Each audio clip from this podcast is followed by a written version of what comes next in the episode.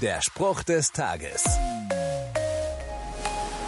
Familienforschung ist total hip. Von den USA etwa heißt es, sie sei das zweitliebste Hobby im Land nach dem Gärtnern. Herkunft ist vielen sehr wichtig. Die Juden zum Beispiel warten auf den legitimen Nachfolger des legendären Königs David, der ihnen endlich mal die Vormachtstellung in der Welt herstellen soll. Allerdings ist das wohl deutlich zu kurz gedacht.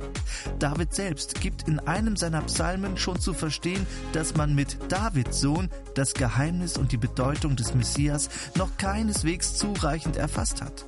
Und Jesus? Der, von dem die Christenheit sagt, er sei dieser Messias? Den sehe ich zwinkernd lächeln, wenn ich seine Aussage in der Bibel lese. Der Messias wird von David Herr genannt. Wie kann er dann Davids Sohn sein?